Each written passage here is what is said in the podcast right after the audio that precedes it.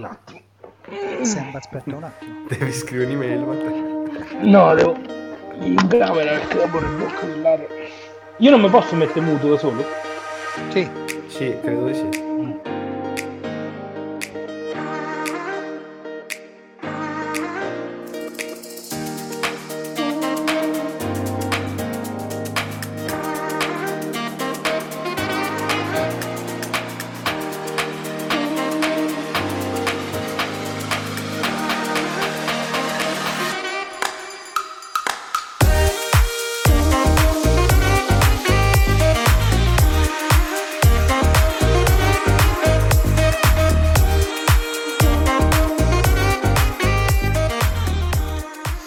Buongiorno, buonasera, benvenuti tutti alla puntata zero di Liverson Loan Bere Marchigiano, il nostro primo podcast sul vino delle Marche. Io sono Valerio, il vostro presentatore di serata e sommelier dal bicchiere abbastanza facile. Con me questa sera e speriamo per molte altre sere a venire due amici. Ma che dico due amici? Due fratelli, due persone di famiglia per me che passo subito a presentarvi. Il primo, direttamente dall'Olanda, l'uomo che parla ogni lingua. Matteo, come stai Matteo? Bene, a casa, eh, pronto a parlare di vino, del vino e dopo un tasso alcolemico adeguato con il vino, quindi ottimo, molto molto bene, grazie. Ottimo, ottimo. Invece dall'Italia, direttamente da casa sua, sul letto e un pelo raffreddato, l'altro fegato, l'uomo che suona ogni strumento batteria, chitarra, basso e qualunque altra cosa nel mezzo, l'unico, l'inevitabile, il maestro Samuele. Ciao Sa, come va? Ciao, buonasera a tutti, tutto bene, tutto bene? Sì, avete ragione, hai ragione Valerio, sono un po' raffreddato, però ci faremo una bella chiacchierata sul vino in ogni caso. Ottimo, ottimo ragazzi. Allora, è stato un, un pre-show particolarmente complesso dopo alcuni esperimenti di registrazione non, diciamo, ben riusciti, no?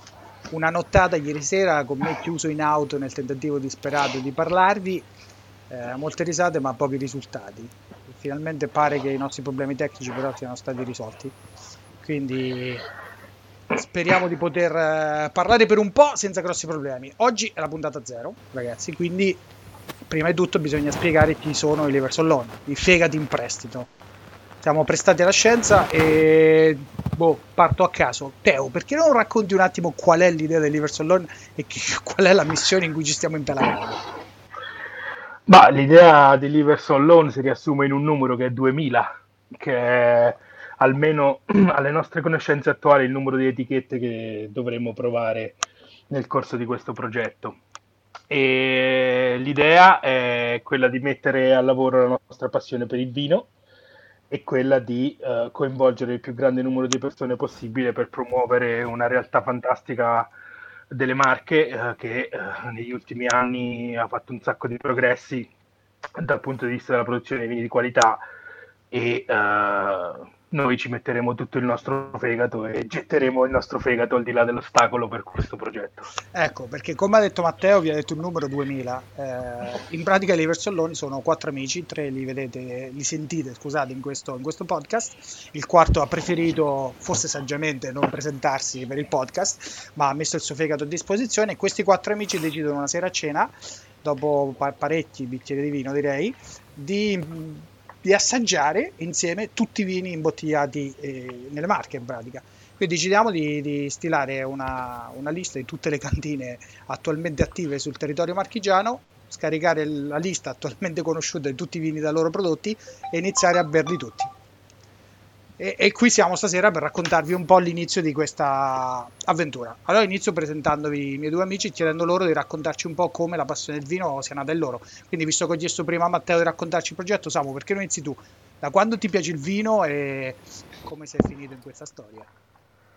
Allora, in realtà mi sono avvicinato al vino da direi pochi anni, da, da poco tempo, perché sarà che forse avevo provato dei vini non troppo buoni in passato, non, non ero molto, non mi piaceva molto, quindi ero più, più verso la birra, diciamo, indirizzato verso la birra. Poi, eh, con un, conoscendo un, un, proprietario di un bar, di un'enoteca qui nel paese dove abito, a Petritoli, e ho iniziato a provare ad assaggiare dei vini con lui e pian piano mi sono appassionato, eh, poi insieme ai miei due amici Valerio, Matteo e anche il terzo amico Alessio che non è qui con noi oggi, eh, è iniziata questa bellissima avventura e, e niente, vorremmo... La, mia passione per il vino insomma sta, sta crescendo sempre di più andando in giro per cantine insieme ai miei amici e quindi direi che, che questo è il motivo per cui sono qui oggi con voi. Teo, allora passiamo a te. Tu invece da quando da quanto ami il vino e un po' la tua storia in questo progetto? Ma eh, da quando? Da quando? Da, da, da sempre, da la prima volta che l'ho messo in bocca. C'è anche una, una storia personale perché comunque ho una, una formazione eh, da agronomo, quindi eh, ne conosco alcuni segreti, pochi, da, da un, non avendo mai lavorato nel settore, però la passione è, è, stata sempre lì e poi devo dire che man mano nel corso degli anni uno inizia un po' a capire nel profondo quello che c'è dietro, tutto il lavoro, tutta la, la connessione che c'è tra un vino, le persone e il posto dove, dove questo vino viene, viene fatto e quindi questo è un aspetto che mi interessa molto, capire come, come una persona possa tradurre in una sensazione olfattiva e gustativa un lavoro che va avanti da un anno e come riesce poi a passarlo agli altri uh, attraverso queste storie. Quindi io, uh, al di là del, del, lato ludico e alcolemico, uh, mi piace anche l'aspetto un po', un po culturale, un po' uh, diciamo anche tecnologico, se vogliamo, della, della, realizzazione del vino e sono qui per mantenere il contegno della truppa più alto possibile, visto che gli ubriaconi che mi circondano faranno di tutto per, per abbassare per, il livello. Sì, per, sare, saremo per abbassare il livello. Saremo bravissimi in quello. Ottimo, ottimo. Io sono Valerio, l'ultimo della truppa qui. E diciamo che per me l'idea di questo progetto è nata eh, dopo aver seguito i corsi del, dell'Associazione Italiana Sommelier. Cercavo un modo per dare un titolo al mio alcolismo e ce l'ho fatta dopo tre anni di corsi. E, e consiglio a tutti, come ha detto Matteo, anche magari per chi è un appassionato, di cominciare a studiare quello che c'è dietro il mondo del vino, perché anche a livello tecnico e di realizzazione è un, mondo, è un mondo fantastico, molto affascinante. A me il corso proprio ha dato la voglia di capirne di più, non, non ho un background come quello di Teo, diciamo tecnico, ma, ma proprio dal corso dell'Associazione Italiana Sommelier è da lì che, che la passione un po' è, è cresciuta e consiglio a tutti di, di, visitare il sito dell'Associazione Italiana Sommelier, di cercare se c'è una, una sede vicino a voi e, e, e diciamo di, di, iniziare quel, quel, percorso, perché è un percorso che veramente eh, forma e arricchisce chiunque lo intraprenda. Quindi per me è nata così e adesso sapete un po' come siamo arrivati qui e quindi a questo punto cominciamo a parlare un po' di quello che abbiamo fatto fino adesso. Il progetto è nato eh, intorno a più o meno 5 mesi fa quest'estate ci siamo dati da fare, no? Eh, al momento abbiamo aperto circa 65 bottiglie di 11 cantine diverse. Allora, partendo un po', non lo so, Samuele, tu hai viaggiato con me un po' delle cantine più, più vicine, diciamo, alla nostra, alla nostra, zona. Siamo della provincia di, di, Ascoli Fermo, diciamo, a cavallo, quindi abbiamo iniziato da lì. C'è una cantina che ti ricordi o vuoi, vogliamo cominciare da lì? Non lo so. Qualcosa che ti ha colpito da, e di cui parlare adesso in questa prima puntata? Allora, uh, una cantina che mi ha colpito, uh, ti direi uh, una delle ultime che abbiamo fatto, Sgali, per insomma i suoi vini belli, potenti, ti anche Alessio, eh, insomma abbiamo, abbiamo, assaggiato dei vini dal bianco, da bianchi ai rossi che mm, se non mi ricordo male insomma avevano dai 14,5 14 in su compresi, compresi bianchi insomma una, una, cosa un po' particolare che mi è rimasta abbastanza impressa ecco. Beh, Sgali per chi non li conoscesse sono una, un'azienda di, di Ortezzano no? se non sbaglio la, il comune sì. è è Ortezzano. È Ortezzano, sì. Diciamo che, come ha detto Samuele, ci ha colpito un po' la, la, la prepotenza dei, dei, vini di Sgali.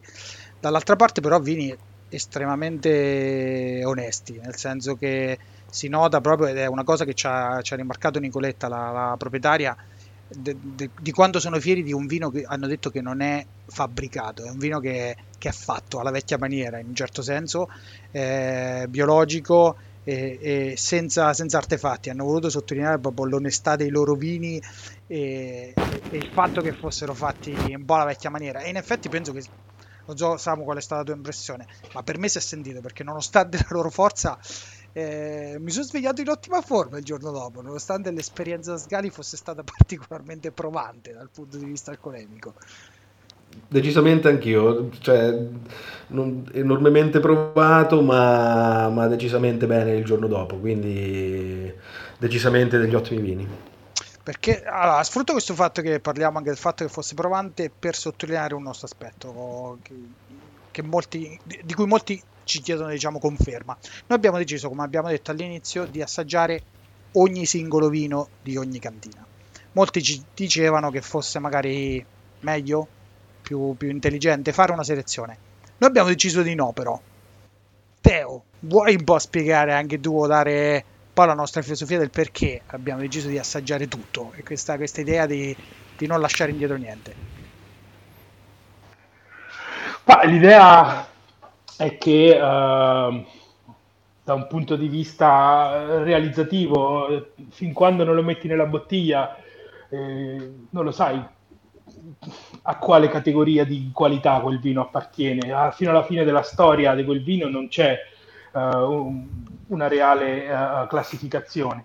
Il discorso è che, che, volevamo catturare tutto quello che la, la nostra terra poteva esprimere e poi da un punto di vista diciamo più, più come dire, filosofico se vogliamo uh, uh, fare una selezione ci avrebbe portato a, a, andare a provare vini che forse non erano proprio alla portata di tutti eh? Uh, e che forse mh, davano una figura una, una, una fotografia parziale. L'idea era quella di, di, mettere sul tavolo tutto quello che c'era e, e, e cercare di, di dargli non una valutazione come uno può trovare su una guida o in un sito specializzato, ma semplicemente riportare le impressioni che, che quel vino ci aveva lasciato e soprattutto, tornando al discorso che facevo all'inizio, cercare di capire qual è la connessione tra gli uomini che lo fanno e poi quello che va, che va dentro la bottiglia. Quindi il motto è un po' chi più ne ha più ne metta, uh, non è un incitamento a, a gozzovigliare e a esagerare con l'alcol, ma è uh, una, una, volontà di trasmettere l'idea che, che, nella diversità uno trova sempre uh, stimoli nuovi e tanta ricchezza. Esatto. No, sono d'accordo e, e, penso che anche l'altro punto è che citavi le guide che sono dai, uno dei punti di riferimento oggi anche per, per molti acquisti, no? eh, per questo molti ci hanno detto ah, perché non fate una selezione eh, l'altro punto quindi per noi era anche che fare una selezione significava già fidarsi di qualcuno che avesse assaggiato prima di noi. Cioè eh, è ovvio che chi ci, ci, fa questa domanda implica il fatto che dovremmo magari comprare una guida specifica o più guide e andare solo a selezionare quello che già le guide hanno, hanno consigliato in un certo senso, ma un altro degli, degli, aspetti che notiamo però adesso è che le guide sono un po' la punta dell'iceberg. Eh, e qui chiedo a Samuele che era con me in cantina due o tre volte ti ricordi per esempio quello che ci disse Sgali riguardo le guide? Eh, Sgali come altri ci hanno detto che, che, non vogliono per scelta loro diciamo trovarsi in queste guide in un certo senso. Sì, sì, mi ricordo, mi ricordo e, e affidarsi, sono d'accordo con te, affidarsi solo alla, alla guida ehm, porterebbe, insomma, ecco, come hai detto tu, a scoprire solo la punta di un iceberg, perché ci sarebbero molte cantine, eh, cioè non troveremmo molte cantine nel, nelle guide, troveremmo già una selezione dei loro vini, eh, mentre noi cioè, andrebbe contro la, la nostra filosofia che è proprio quella di andare a scoprire la filosofia invece delle cantine, del perché e del per come eh, producono quali e quanti vini e, e, e cosa ne fanno, insomma, dei, dei loro prodotti, ecco. No, assolutamente. Se ricordi abbiamo avuto una discussione anche accesa con Vitali, che è stata la penultima delle cantine che abbiamo, che sì, abbiamo visitato, sì. proprio sul ruolo dei, dei sommelier e delle guide. Lui era sì. particolarmente arrabbiato con le guide di settore. Decisamente contrariato da quello che mi ricordo. Adesso non mi ricordo benissimo il discorso che avevamo fatto, ma mi ricordo che lui era decisamente contrariato eh, con, eh, con, il concetto di guide, sommelier, eccetera, tutte queste cose qui. Eh, e, e, mi sembra di ricordare che anche lui per scelta non ne facesse parte, proprio per, per, questo motivo. Cioè, non più, ecco, esatto. Ma noi perché pensiamo appunto che l'idea, l'idea di questo viaggio non è probabilmente selezionare necessariamente ogni volta qualcosa, cioè quello che vorremmo forse trasmettere in generale è che la, la bellezza onestamente di questo mondo è proprio andare, andare, a scoprirlo. Cioè noi, io penso che sarei d'accordo che ogni cantina che abbiamo visitato finora è stato un viaggio che valso la pena fare. Cioè eh, abbiamo incontrato persone, non, non ce n'è stata una diciamo con cui non valesse la pena parlare o farsi raccontare un po' che deve essere via. Ma proprio questo è il punto, cioè noi non vogliamo essere una guida, eh, vogliamo solo raccontare le esperienze, eh, la nostra esperienza all'interno della cantina e con le chiacchierate che ci facciamo con i, con i proprietari, con i produttori. No, è ottimo, è proprio quello che pensiamo. Allora partiamo un po' a, a rivedere anche magari a, a grandi linee un po' delle cantine che abbiamo parlato già adesso e che abbiamo già visitato. Siamo partiti con una, con una cantina molto vicina a noi, Terra Fageto, con il nostro prima, primo evento. È una cantina praticamente a, pe- a pedato e in quel caso 14 vini è una giornata piuttosto impegnativa. Da lì abbiamo cominciato a capire, e questo chiedo a Teo, visto che è stato lui a redigere diciamo, la lista di tutte le, le cantine delle marche, che la produzione anche di etichette per cantina sembra essere molto corposa nelle Marche, o almeno nella parte bassa che abbiamo cominciato a esplorare fino adesso. Questo è vero. Uh, il discorso è che è una questione di domanda offerta, nel senso che uh, uno, un vignaiolo, io penso che cerchi di tirare fuori il massimo da quello che può dalla sua terra, fatto secondo alcuni principi base che regolano l'attività di ogni cantina. Ehm, non, non, c'è un legame reale tra il numero di etichette e la qualità. Non è detto che una cantina che fa tre etichette fa più alta qualità di una cantina che ne fa 15. Uh, ehm, la verità è che uh, dire, l'esplosione delle etichette è dovuta al fatto che, che una regione o un territorio comincia ad andare un po' sulla bocca di tutti e quindi c'è più, c'è più domanda e quindi le, le, le, i produttori cercano di andare uh, incontro a questa domanda. Poi uh, ogni cantina ha il suo vino di punta, ha uh, il suo vino che è, mh, mm, come dire, un richiamo per scoprire altri vini. Ciò non vuol dire che è uno specchietto per le allodole, ma uno punta le sue fish tecnologiche e di esperienza eh, su un prodotto che poi serve per scoprire un po' tutta, tutta la gamma. Poi dipende da tanti altri fattori come eh, diciamo, la dimensione di queste aziende che uh, iniziano, diciamo, alcune di esse iniziano ad assumere una dimensione abbastanza importante, poi ci sono più piccole realtà che però in, mantengono una linea, una gamma uh, se vogliamo, elaborata con delle proposte uh, diversificate. Uh, ehm, 2000 etichette io credo che sia anche eh, una sottostima, nel senso che ehm, ce ne potrebbero essere di più e poi dipende anche molto dall'anno in cui tu fai la fotografia. varia no? da un anno all'altro però l'obiettivo è quello di, di, di andare a scoprire il più possibile e, e, di raccontare più storie possibile senza la pretesa di, di, di eleggere il migliore o il peggiore. È una questione di, di come uno gusta queste cose. E, e, riallacciandomi al discorso che facevate sui sommelier, ehm, sono d'accordo con alcune delle critiche, però eh, c'è una funzione importante che associazioni e, e diciamo diramazioni di queste associazioni svolgono, e che è quella di gustare un vino per le sue caratteristiche e non semplicemente in base al mi piace o non mi piace. Uno deve scoprire dei sapori, deve scoprire degli odori che eh, solo attraverso l'allenamento e, e, e la pratica uh, poi si affina. Io penso che se vi chiedo uh, quando avete cominciato rispetto a quando ho cominciato e adesso avete due, due uh, approcci completamente diversi a, a, a, al gusto che, che un vino vi trasmette. Ovviamente qui per me sfondi una porta aperta, nel senso ho già parlato bene nel mio caso dell'Associazione Italiana Sommelier e sono convinto che, che svolga quel, quel, quel ruolo di cui parlavi. Credo che l'idea sia solo che alcuni produttori magari cioè, parlano di esperienze personali negative, eh, il ruolo del sommelier, come, come, mi è stato insegnato nei corsi che ho fatto io, è quello di divulgare l'amore per il vino e come dici tu, cercare di dare un minimo di strumenti in più per apprezzare anche cose che normalmente magari non saremmo in grado di apprezzare, semplicemente perché non saremmo magari capaci di capirle, no? E finiremo per bere sempre lo stesso vino, eh, sempre con le stesse caratteristiche, mentre invece si capisce che c'è un vino per ogni occasione, si capisce che ogni vino che viene prodotto ha un suo perché. E, e par- passando proprio da questo concetto di vini un po' particolari, mi viene l'aggancio per parlare di una cantina che abbiamo visitato poco dopo, che è Santa Liberata, eh, sempre nella parte diciamo costiera del, del Fermano. Un'altra cantina caratterizzata da un'enorme quantità di etichette. L'altro punto che la lega a Terrafageto è che anche questa è gestita eh, a conduzione familiare con un enologo molto molto giovane, eh, una ragazza, eh, Martina molto talentuosa. Quindi sa, un'altra cosa che abbiamo notato eh, in alcune delle cantine che abbiamo visitato finora è gente molto giovane, ragazzi molto giovani che cominciano a affacciarsi a questo mondo.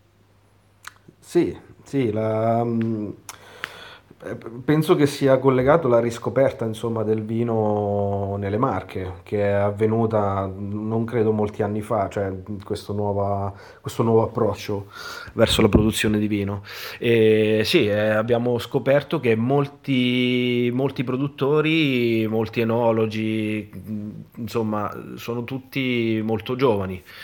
Non mi ricordo se, se addirittura qualcuno so, poco più di 30 anni, insomma, gente, gente molto giovane che vuole iniziare questa, questa esperienza e portare avanti la tradizione eh, del vino marchigiano. Sì, e di famiglia in questo caso, perché Martina eh, secondo me ha sicuramente meno di 30 anni e lei porta avanti per esempio la tradizione di una cantina e di una famiglia che fa vino da praticamente da tre generazioni, più di 60 anni. Eh, abbiamo parlato di Terrafagetti, due fratelli Michele e Angelo sono penso anche loro sulla trentina scarsa, penso probabilmente più giovani, siamo stati a cent'anni. Eh, Giacomo Centanni sì. è un altro ragazzo sulla trentina, eh, Tenuta Spinelli. Tenuta Spinelli eh, diciamo un passaggio che abbiamo fatto subito dopo e che invece rientra magari in una filo- filosofia almeno in termini di quantità di etichette completamente diverse no? Sa, abbiamo visto Tenuta Spinelli produce sostanzialmente tre vini oggi sì, sì mi ricordo tre vini eh, e tutti e tre bianchi se non ricordo Sì. male, mm, passerina, pecorino e pecorino spumantizzato con metodo classico mi sembra. Esatto, un bel, un bel metodo classico, ci è piaciuta come, come esperimento. Esatto.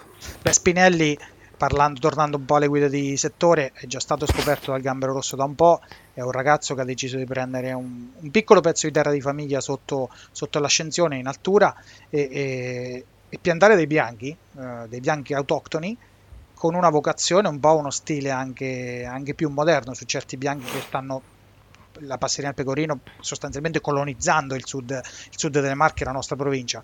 Eh, lui quindi produce il, i suoi bianchi fermi e poi si avventura in, questa, in questo esperimento del, del, pecorino spumantizzato metodo classico eh, che, ha, che, ha, un bel lavoro, un bel da farsi. Però l'esperimento che abbiamo visto non è solo perché esatto. altri produttori hanno come abbiamo visto Vitali giusto con una anche lui con una produzione importante. Sì. Sì sì, sì cioè, tant'è che siamo rimasti ehm, decisamente sorpresi dalla... all'inizio pensavamo che fosse solo una cosa di pochissime, di pochissime cantine se non eh, che si potessero contare proprio su, sulle, dita, sulle, dita, di una mano. Ma in realtà stiamo scoprendo che spumantizzare il pecorino la passerina insomma con il metodo classico sta diventando sta prendendo molto piede ecco.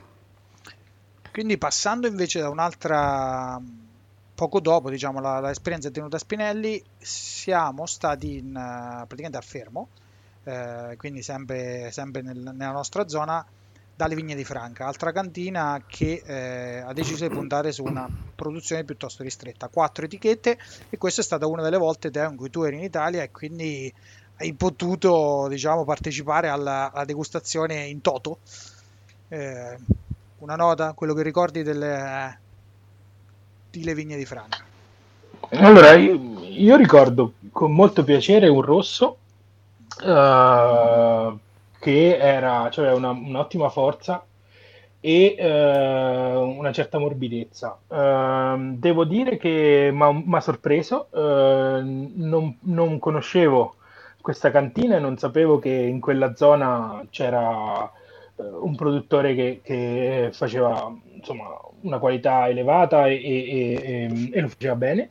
Uh, è stata una serata piacevolissima, insomma, uh, se vogliamo un po' svelare uh, in retroscena era la, la, festa per la pensione di mia mamma e abbiamo la festa di liberazione dal lavoro, scusa se ti correggo, la festa di madre la festa di liberazione dal lavoro, giusto? E, um, è stato una, un assaggio molto piacevole e um, diciamo che eh, la, la, caratteristica principale che ricordo di, di, specificamente di questo rosso era una bella morbidezza accompagnata insomma da un grado alcolico che ti faceva una bella, una bella compagnia. Uh, è interessante un aspetto, se posso aggiungere un punto sulla, sul discorso dei giovani, se vogliamo tornare certo. un attimo indietro, come uh, queste nuove generazioni siano loro uh, in continuazione della tradizione familiare oppure arrivati nuovi, no? uh, avendo rilevato un'azienda o semplicemente avendo messo a frutto della terra che avevano a disposizione, come molti, molti, molti di loro stanno un po' tornando indietro uh, da un punto di vista di cercare di destandardizzare un po', specialmente nei rossi, un vino marchigiano che ci aveva tanto, tanto bisogno di questa cosa. il rosso piceno è, una, è, un, è un buon vino, è un ottimo vino, eh, ma uh, uh, quest- queste nuove esperienze hanno, hanno portato uh, una varietà molto molto alta e, e fatta in maniera genuina, un po' riallacciandomi al discorso che, che faceva Valerio, tanti biologici, tanti produttori piccoli che però sperimentano tanto. Eh, Vile di Franca era, era una di queste. Eh, eh, e questo è un aspetto interessante come, come da, da, una produzione un po' massificata come era negli anni passati, adesso c'è una, una, una diversificazione molto alta. E se posso aggiungere una cosa sugli spumantizzati, secondo me, eh, diciamo, la, la, la, l'esplosione di questi vini eh, spumantizzati dipende anche molto dal fatto che il mercato estero, che diciamo come punta dell'iceberg, c'hai un po' i turisti che vengono nelle marche, c'ha un, una specie di soft spot per questo tipo di vini e quindi un tiro per, per, la produzione di spumantizzati e di metodi classici in generale nelle marche è venuto anche da quello, perché francamente da un punto di vista della tradizione ce n'erano molti eh, in passato uh, e questo è un altro, è un altro testimonianza del fatto che, che, che il vino nelle marche è attento a quello che gli succede intorno e cerca di di, di modellarsi anche un po' intorno a, a questi aspetti. No, assolutamente, diciamo che, che le bollicine vanno, vanno fortissimo, no? lo dice anche il resto d'Italia, sappiamo che il Prosecco, che è il nostro vino spumantizzato più, più famoso all'estero, ha avuto un boom negli ultimi anni incredibile. È ovvio che c'è voglia di, di bollicine eh, e anche di bollicine italiane, come hai detto tu, i, magari i giovani sono quelli più attenti alle nuove, alle nuove tendenze hanno capito che c'è, c'è una fetta di mercato interessante da andare a prendere con quel tipo di lavoro.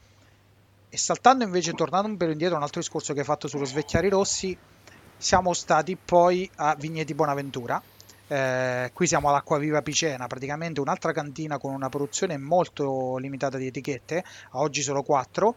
Ehm, e qui l'enologo è un piemontese addirittura, trapiantato nelle Marche da, ci ha detto, forse una 45 d'anni, che da piemontese dice questo territorio non ha nulla da invidiare alle più grandi zone dei rossi italiani, non ha nulla da invidiare al Piemonte, arriva a dire lui che però piemontese è, quindi un minimo ne capirà, né, al, eh, né alla Toscana.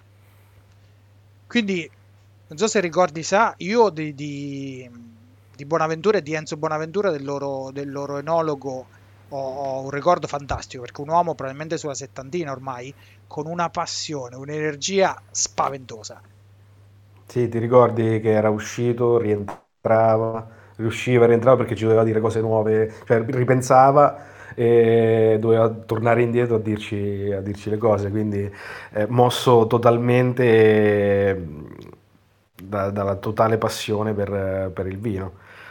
Sì, fantastico perché è uno dei casi in cui la cantina adesso viene un po' seguita dai figli che sono giovani, ma ripeto, in questo caso forse il più giovane di tutti sembrava, sembrava il padre dal punto di vista dell'energia. Sì. Cioè, eh, nonostante l'età era, cioè, ripeto, l'abbiamo visto infatti uscire e entrare tarantolato, cioè il figlio ci raccontava del vino, il padre esce, torna e ci fa tipo, ma gli ha raccontato del, del lavoro? Eh, ok, esce, cioè, c'è il figlio come al solito che fa sì, pa, gliel'ho raccontato questo, esce e rientra, ma lo sapete che facciamo anche? Sì, pa, gliel'ho già detto, esce rientra. Ed è stato inarrestabile. Sicuramente, ve lo dico, se, eh, se e quando avremo magari la possibilità di avere qualche, qualche ospite in questo, in questo podcast, eh, Enzo Bonaventura... Eh, e, e Martina di, di Vigne di Santa Liberata sono in cima alla mia lista. Sono due enologi che per motivi diversi personalmente mi hanno molto colpito e sono persone con cui avrei molto piacere di, di stappare una bottiglia e fare due chiacchiere. Ecco.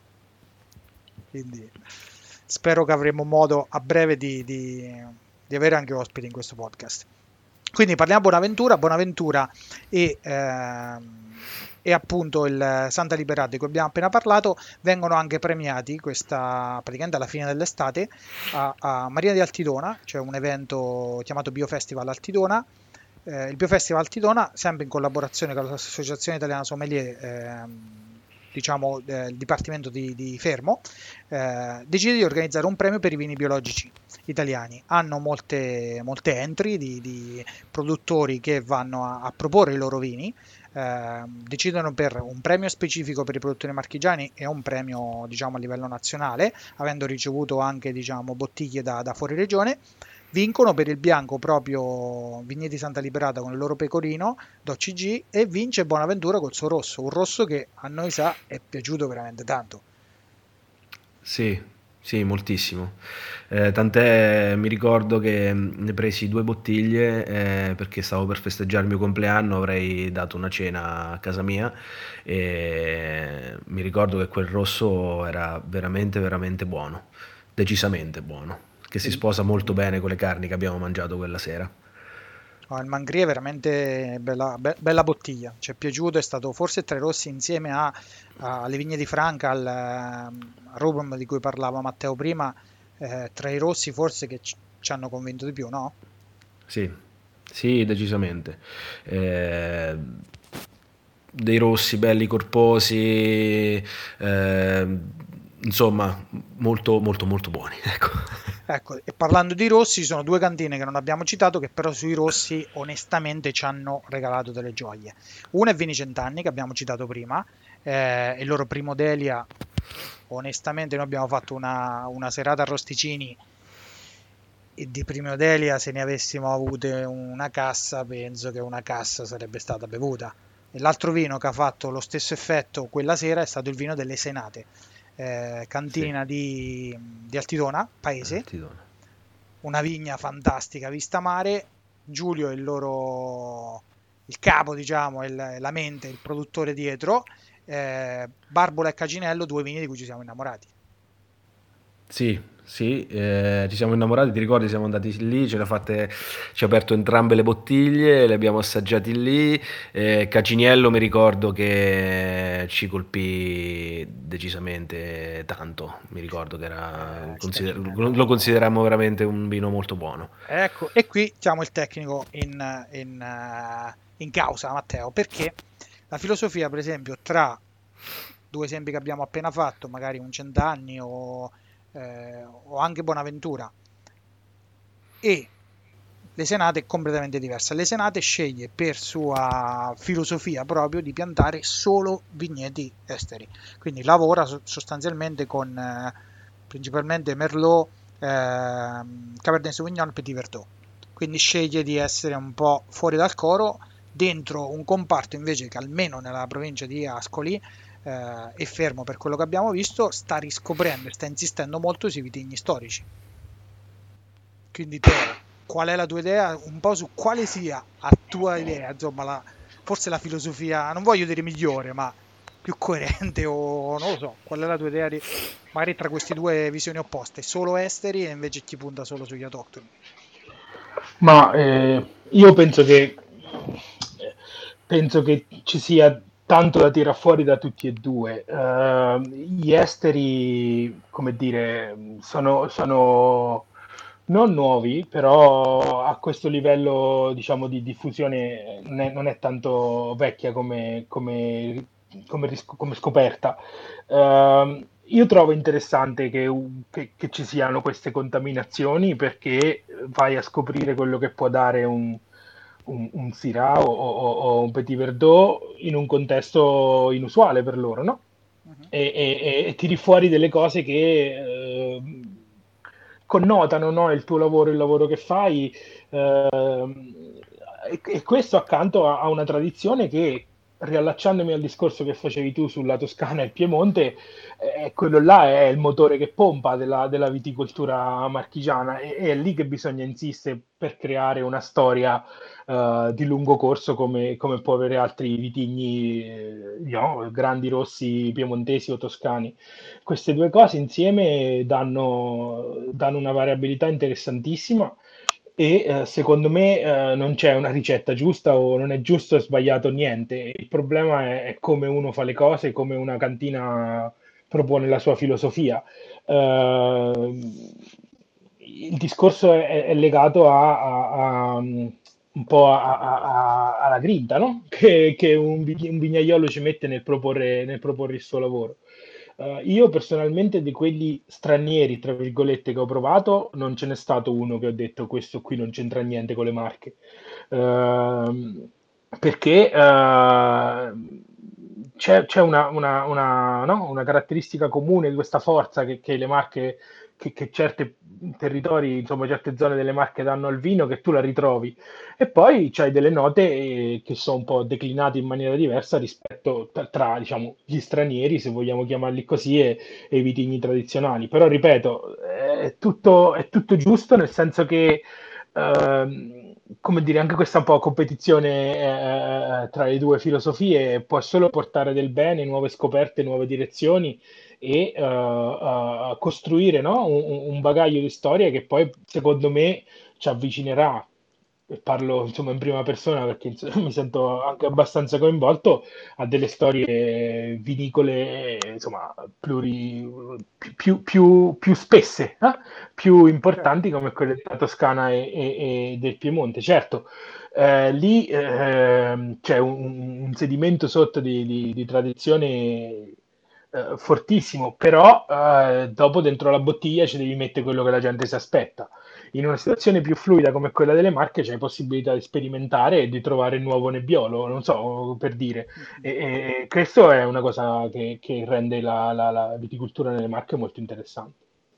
Ottimo, anche cioè, mi piace il discorso che hai fatto anche sul fatto che, che sostanzialmente ogni vitigno possa dare qualcosa di particolare, anche perché vieni anche che ha citato Samuele, che ci sono piaciuti rientravano in entrambe le categorie, nel senso che abbiamo trovato sia tra quelli magari solo a base taglio francese, per, per semplificarla, agli autoctoni eh, delle piccole gemme, insomma, vini in cui si riconosce la mano di chi l'ha fatto, la voglia di farlo in una certa maniera, di passare un certo, certo messaggio in un certo senso tramite il vino. Perché l'altro punto che ci è piaciuto è che poi i vignaioli veramente hanno ognuno una sua, una sua filosofia e sembrano avere tutti ragione. Cioè, chiunque abbiamo, abbiamo incontrato, nonostante ci dicesse l'opposto di quello precedente, eh, difendeva la sua causa con, un, con, una passione tale che uscendo da lì avevamo cambiato idea anche noi. Ma io, io lavoro da, da, anni in mezzo agli agricoltori e, in mezzo, e, e, e, questa è una caratteristica tipica di chi lavora giorno dopo giorno sulla terra che c'è sotto i piedi, quello di averci un'idea forte su, su quello che vuole fare e su come lo vuole fare.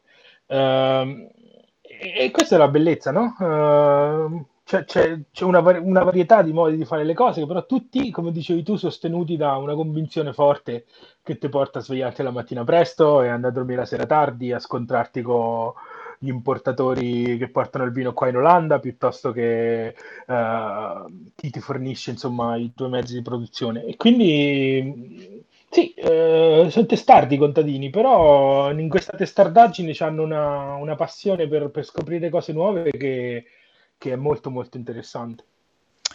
Allora, diciamo che possiamo quasi chiudere un po' la storia della nostra estate per, per cantine. Abbiamo citato praticamente tutte le cantine che, che abbiamo visitato, a parte una.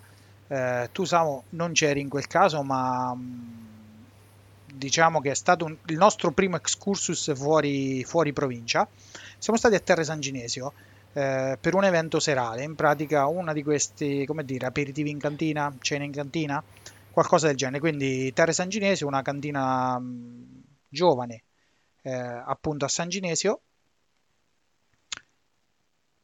che procede con una, con una serata. Allora chiedevo a te, Samu, tutta l'estate è stata caratterizzata da eventi del genere. Eh, perché oggi racconti un po' di questa moda, diciamo, ormai super in voga eh, anche nelle Marche di organizzare eventi in vigna durante, durante i mesi estivi. Eh, sì, eh, diciamo che è una, come si, come si, può dire, una sorta di... Uh, per pubblicizzare il proprio prodotto, chiamiamola come, come, come vogliamo, si, si, creano queste situazioni eh, molto suggestive, molto, molto belle, eh, nelle quali eh, i vini delle, delle, della cantina, insomma, dove si va, eh, tutto contornato, insomma, da, da, piatti magari a buffet eh, di, di, di, tipicità, eh, anche qui marchigiane, che si sposano in particolar modo con i vini che ti servono. E, diciamo che, insomma, è una sono delle situazioni molto per certi versi a volte anche intime, eh, molto belle, molto suggestive, che, che, insomma, che bello che ci siano. Ecco.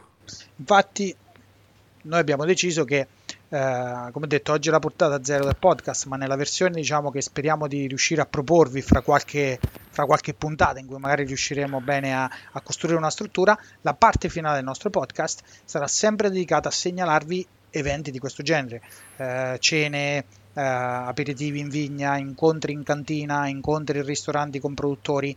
Eh, la nostra idea è ogni settimana, ogni due settimane, quando riusciremo a, mettere fuori il po- podcast, darvi qualche idea, magari dove andare ad assaggiare qualcosa e soprattutto incontrare i produttori. Eh, noi come diceva Samuele, abbiamo trovato alcune di queste situazioni molto suggestive, come ha detto Samuele, in un certo senso intime, anche se a volte piene di gente. E il vino sembra più buono, onestamente, quando viene assaggiato nei luoghi in cui viene fatto, no? Sì, sì, decisamente.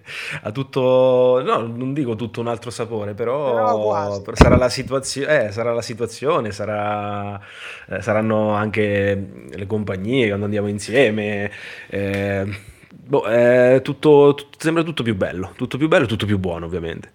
E allora, passando alla zona eventi, questa settimana ci sentiamo a segnalarvi un solo evento, il più importante, no?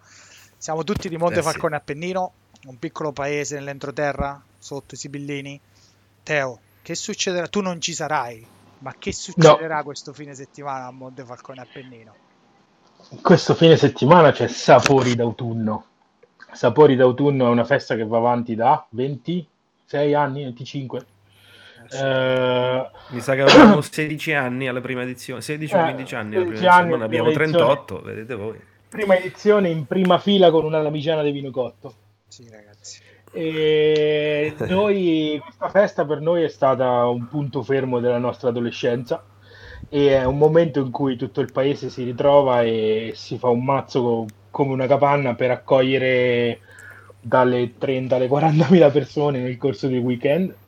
E, è una festa più eh, diciamo eh, basata sulla gastronomia, su mangiare cose un po' di una volta. Eh, eh, dove il vino per anni e anni e anni è stato gratis. Uh, e adesso e, lo è ancora uh, praticamente. E ma... adesso lo è ancora praticamente. E uh, noi, noi, vi invitiamo, io vi, invi- vi, invito ad andare perché quest'anno non potrò esserci e, e è un, un, momento in cui insomma questo, questo, piccolo paesino dà fondo alle sue riserve umane e finanziarie per proporre una festa che senza tema di passare per arrogante, è stata copiata un po' da tutte le parti. Ehm, è un bene eh, che eh, ogni paese cerca di, cerchi di, di, di, esporsi al mondo in questa maniera. E uh, niente, eh, per anni noi abbiamo fatto un po' di tutto in questa festa, da servire vini a pulire tavoli a cucinare salsicce. E uh, è una cosa che ci sta molto a cuore e che ha dentro tanti ricordi belli e, e, anche tanti periodi di non ricordo dovuti alla sbornia. Però uh, va avanti e le generazioni si susseguono e noi siamo molto, saranno i miei amici, purtroppo io non ci sarò a, ad accogliervi e, e, e, guidarvi nelle strade di questo piccolo paesino. Samu, tu quest'anno... Non è detto sei... che saremo lucidi. Ecco, esatto. Non è detto assolutamente che saranno lucidi. No. Senti, sa, tu in quale stand lavorerai quest'anno? Sai già?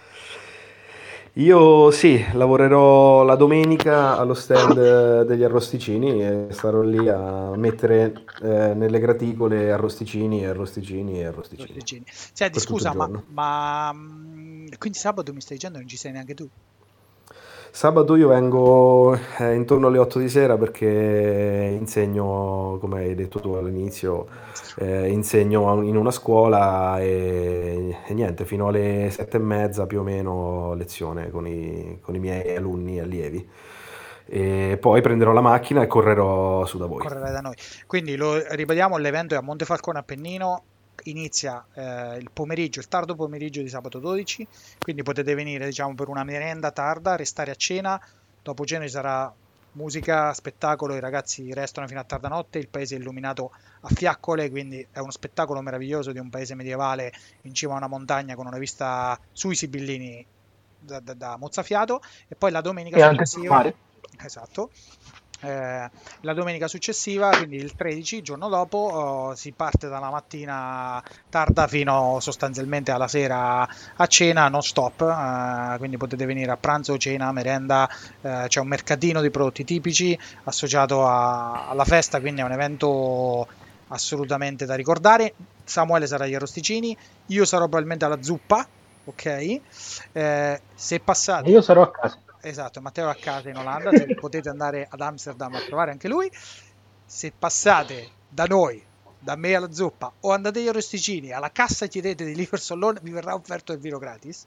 Questa è una promessa che facciamo del podcast. Noi offriamo vino per like, quindi abbiamo bisogno di follow.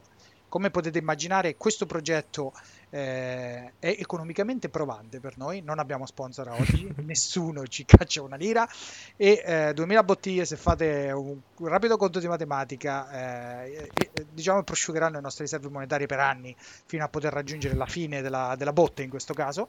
Eh, l'unica cosa che potete farci per darci una mano eh, al momento è seguirci sui nostri profili social per aiutarci ad avere un po' più di visibilità e magari trovarlo veramente qualche sponsor. Allora Matteo, perché non ci ricordi tutti i nostri account che oggi sono una quantità infinita? Allora, eh, vabbè, pagina Facebook, Liverson Bere Marchigiano, Instagram, eh, at uh, Liverson e uh, Twitter uh, at Liverson Loan. Uh, lì cerchiamo di raccontarvi le storie che che vediamo in giro, le cantine che visitiamo e eh, anche insomma cercare di proporvi specialmente nella stagione primaverile estiva anche eh, tutti gli eventi in cantina uh, che, che, facciamo noi ma di cui abbiamo, di cui abbiamo notizia. Quindi seguiteci like e tenetevi aggiornati e fateci sapere se uh, uh, poi provate le bottiglie che proviamo anche noi che cosa ne pensate. E sarebbe bello insomma avere una discussione e, e, e, scoprire anche i vostri gusti e come voi vedete, vedete, le cose. Ok, grazie mille. Io vi chiudo dicendo che abbiamo anche una, un'email che è liversollon.outlook.com eh, quindi potete inviarci un'email o contattarci uno qualunque dei, dei recapiti che vi ha dato Matteo, quindi un messaggio su Facebook a Liversollon, un, uh, un tweet o Livers, quindi potete contattarci in ogni modo, chiederci come va, mm, chiederci le nostre foto, chiederci un consiglio sui vini eh, e qualunque altra cosa vi passi per la mente sul mondo del vino. Eh, dalla prossima puntata stavamo pensando come strutturarla, ma probabilmente assaggeremo del vino in diretta e potrebbe essere questo da adesso in avanti diciamo, il, modo, il nostro modus operandi. Aprire tre bottiglie, ognuno a casa sua, magari ci potremo anche incontrare eventualmente o ad Amsterdam o in Italia e, e, e ne parleremo Vi aggiorneremo. Io ho solo un dubbio. Dimmi. Come facciamo se dopo sale tappo? Eh, sarà una bella questa, questa è una bella domanda di cui speriamo di trovare una risposta ma normalmente la risposta al tappo è aprire un'altra bottiglia quindi Esatto. sempre pronti con la bottiglia di backup ragazzi sempre due bottiglie mai una allora ragazzi io allora vi saluto Samuele, ciao. ciao Teo ciao grazie per essere stati con Ciao noi Valerio, ciao Matteo. Ciao, ciao a tutti. alla salute fegati e alla prossima puntata Alla prossima.